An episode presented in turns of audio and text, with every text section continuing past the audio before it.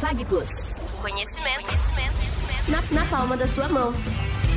Conhecimento na palma da sua mão. Que acompanhava o relator. Advém da justiça laboral. Julga improcedentes. Do plenário do Supremo Tribunal Federal. Começa agora o NPJ News.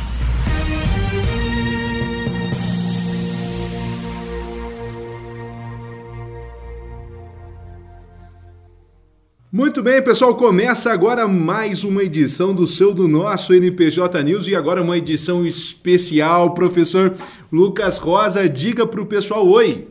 Muito boa tarde a todos. É sempre um prazer incomensurável compartilhar esse momento aqui ao lado do grande professor, do meu grande professor nesse final de ano, Lucas das Oliveiras. Muito bem, nesse programa o que temos de especial é o seguinte: trouxemos novamente mais quatro notícias do mundo jurídico ao longo dessa semana e também ele é especial por quê? Porque iremos encerrar as nossas atividades, a nossa primeira temporada é encerrada com o encontro com o episódio de agora. Então, nós estamos encerrando esse ciclo, nós queremos agradecer aqui a todo mundo que se dedicou a ouvir, que eventualmente compartilhou aqui entre os acadêmicos da instituição, do Centro Universitário FAG, o nosso podcast. É sempre com muito carinho que a gente dedica um tempo da nossa semana para atualizar vocês em relação às notícias do mundo jurídico. Nós tivemos ali uma, uma interação bastante significativa com os nossos alunos e esse é o nosso objetivo, né? Estar tá sempre perto de vocês,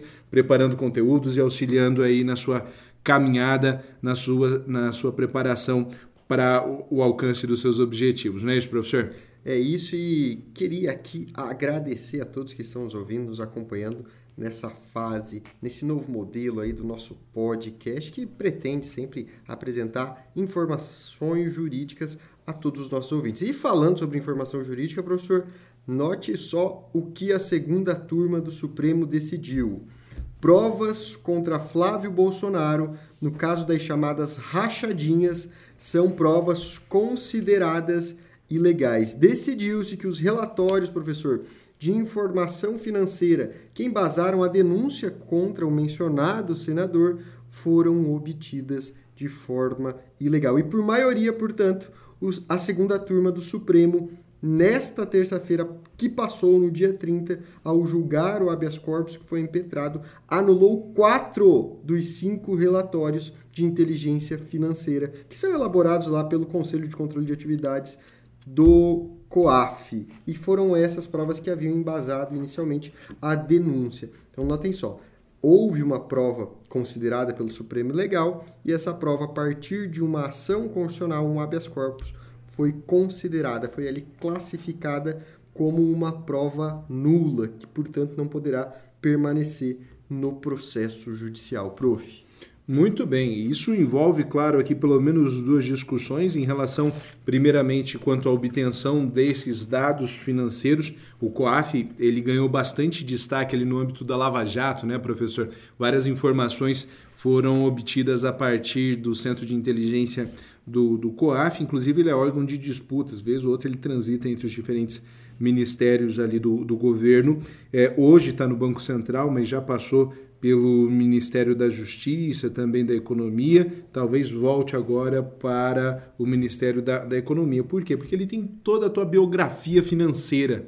E aí nós temos uma discussão se essa biografia financeira ela deve é, ser protegida pelo Estado ou não, se ela pode ser compartilhada entre os diferentes órgãos de fiscalização, inclusive com o Ministério Público, sem os cuidados que seriam exigidos para outras relativizações do direito à privacidade. Nesse caso, a segunda turma, aquela mesma que julgou a, as decisões do Moro, né, declarou nulo ali os processos do Lula, agora aplica esse viés mais garantista, entre aspas, aqui, me desculpe Ferraioli por essa generalização, mas no sentido de proteger os direitos do, do réu nesse caso. Então, a alternativa aqui foi reconhecer que esses relatórios eles estavam eivados de nulidade, considerados como nulos, portanto não podem ser aproveitados no processo, e também houve uma discussão em relação ao foro de competência, porque o que, que acontece? Você que está nos ouvindo agora, a regra que você precisa se atentar para concurso e para a prova da OAB,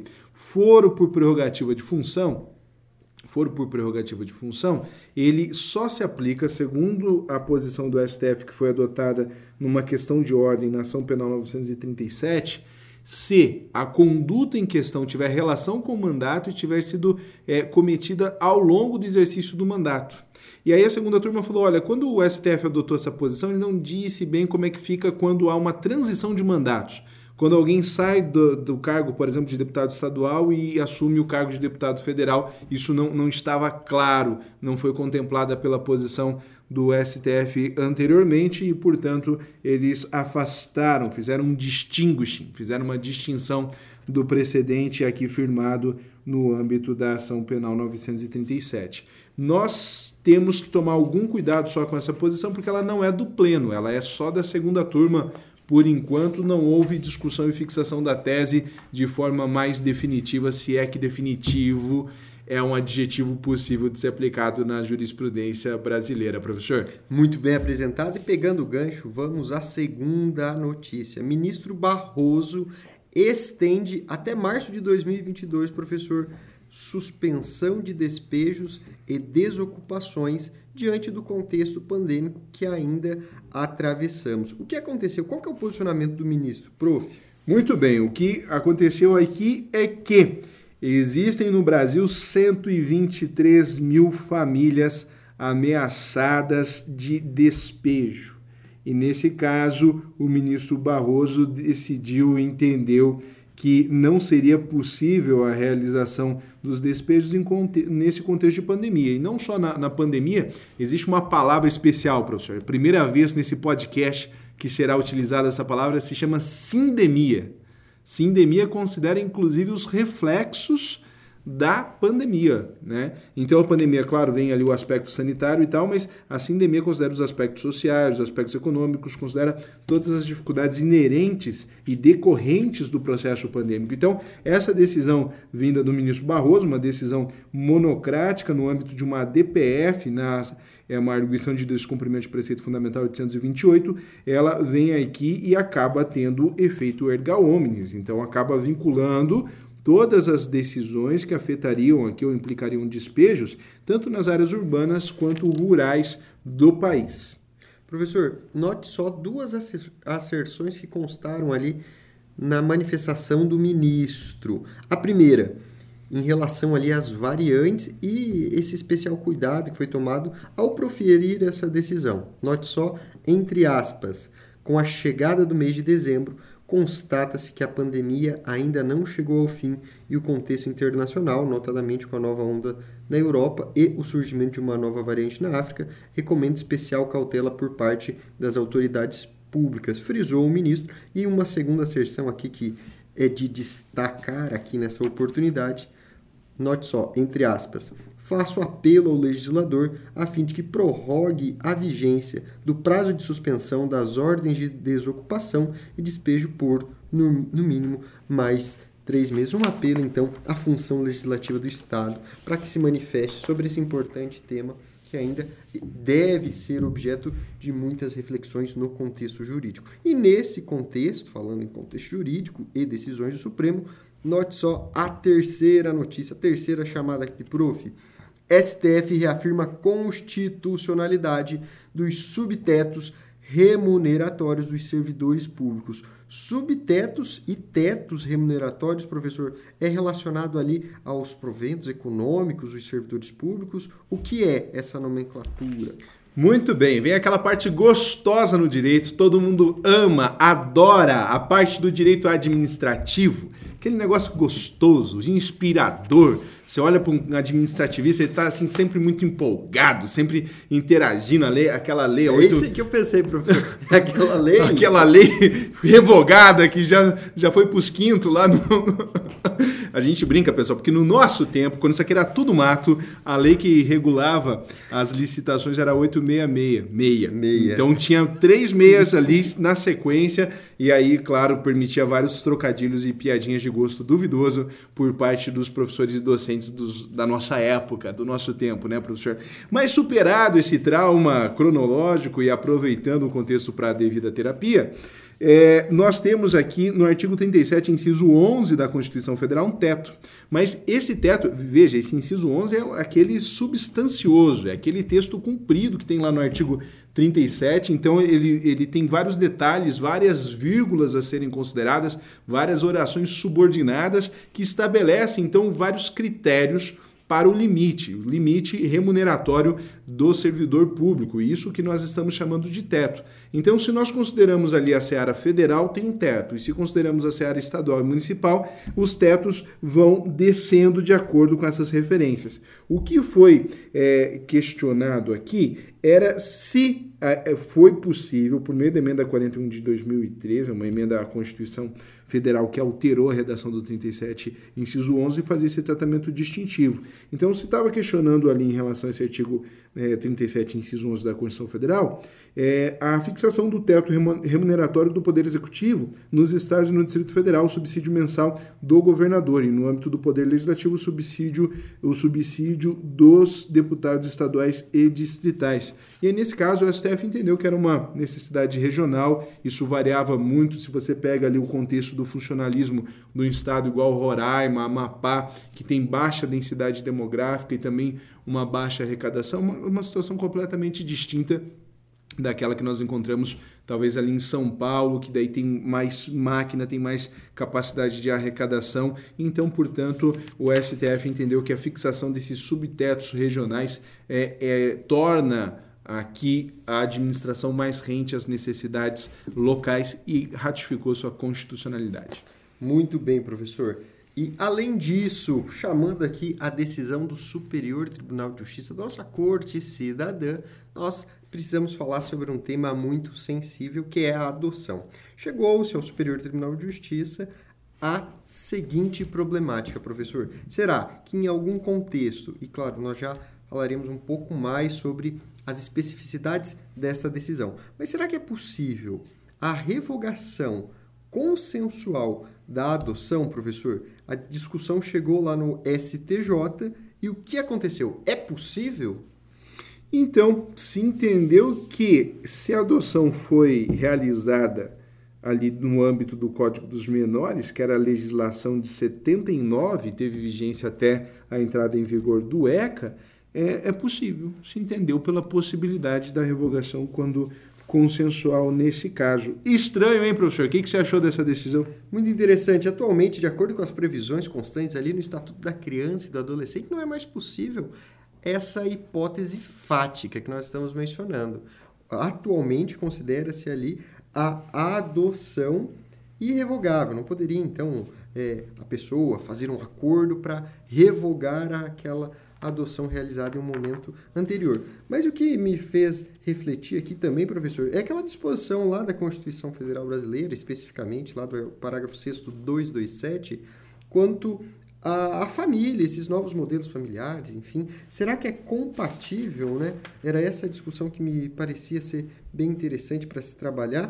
Será que é compatível esse posicionamento que era lá adotado antes do ECA, ali com o Código de Menores, a Lei 6.697 de 79, atualmente revogada, com o disposto na Constituição Federal, notem só, é uma decisão do Superior Tribunal de Justiça. Isso não quer dizer, isso quer dizer então que é possível que esse mesmo caso possa, ou casos semelhantes, possam igualmente chegar ao Supremo Tribunal Federal para que se analise então a recepção ou não desse dispositivo à luz das normas constantes na atual Constituição Federal Brasileira. Prof. Então, aí fica uma, um embate muito interessante, né, professor? Porque, veja, essa concepção é, de 1916 era que o ato de adoção era algo negocial. É igual o contrato de casamento, que também era pensado como, de fato, um contrato, não uma relação de afeto, não algo que está além para essa seara, dessa seara negocial. Então, nada mais aqui se entendeu que seria uma rescisão, ainda mais pelo caráter consensual. Hoje não seria mais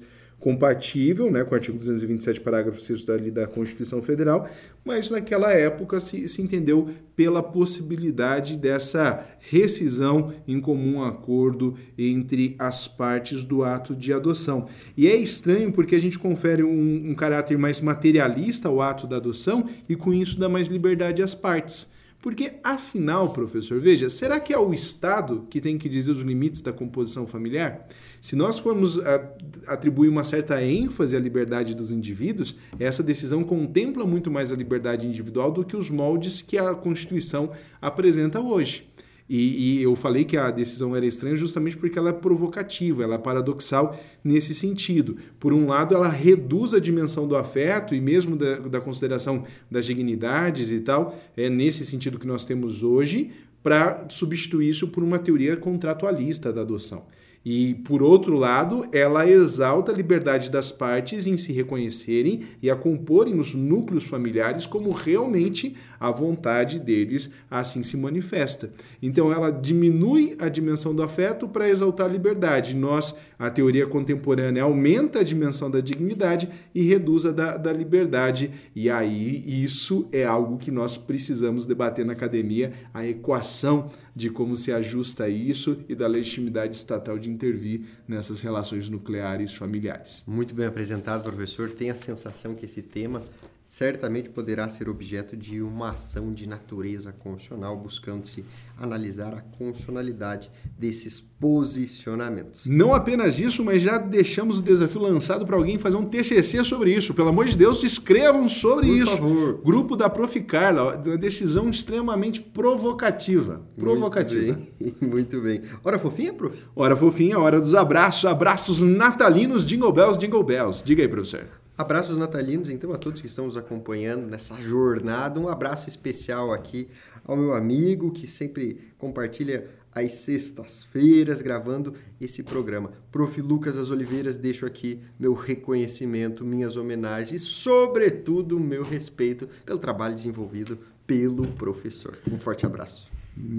A alegria é toda minha, professor, de compartilhar essa bancada todas as semanas com o senhor. E quero deixar um abraço muito querido aqui para os mais de 1.100 é, uou, ouvintes desse programa ao longo desse ano. Começamos no dia 18 de fevereiro, professor, e encerramos o nosso, nosso nossa primeira temporada na data de hoje, 3 de dezembro. Um abraço a todos. E aí conseguimos mais de 30 episódios, são quase oito meses em seguida de, de produção. Então, agradecer a toda a equipe técnica aqui, ao Alisson que nos acompanha, inclusive depois do horário do expediente dele, ao som da Quiabo, o Giliardi, que começou também a, a edição do programa, todo o pessoal que sempre nos tratou aqui com muito carinho. E aí, ano que vem, voltamos. Voltamos junto com vocês ali a partir de fevereiro a manter todo mundo sempre muito bem informado aqui a respeito das notícias do mundo jurídico. Pessoal, um grande abraço, feliz Forte Natal, abraço. comemorem bastante, feliz descansem bastante e é ano que vem a gente volta a se ver. Até mais. FagPlus. Conhecimento, conhecimento, conhecimento na, na palma da sua mão. O conhecimento na palma da sua mão.